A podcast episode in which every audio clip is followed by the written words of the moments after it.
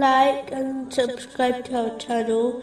Leave your questions and feedback in the comments section. Enjoy the video. Continuing with the last podcast, which was discussing chapter twenty-three, verse fourteen. So blessed is Allah, the best of creators.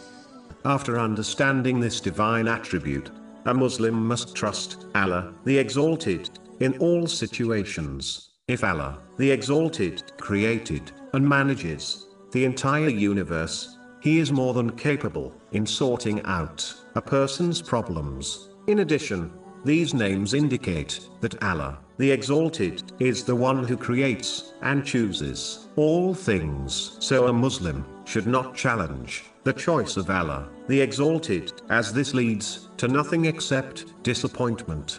It is therefore better to submit obediently and patiently await relief, knowing that Allah, the Exalted, only decrees the best for His servants. Even if this wisdom is not obvious to a person, as a Muslim is short-sighted, it is better to trust in the Creator, whose wisdom has no limits. Moving on to chapter twenty-three, verse fifteen. Then indeed, after that you are to die. Death is something which is certain to occur, but the time is unknown.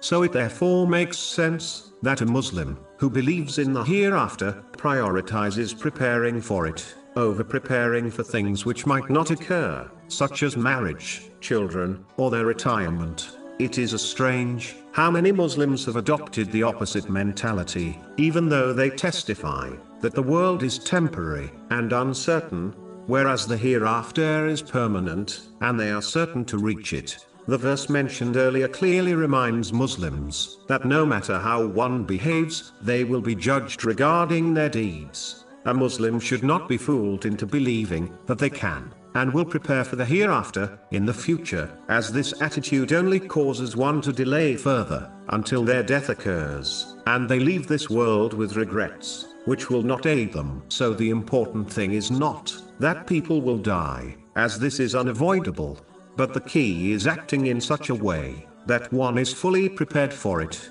The only way to prepare for it correctly is by acting on the teachings of Islam, namely, fulfilling the commands of Allah, the Exalted, refraining from His prohibitions, and being patient with destiny. This is only possible when one prioritizes preparing for the hereafter over preparing for things which might not occur.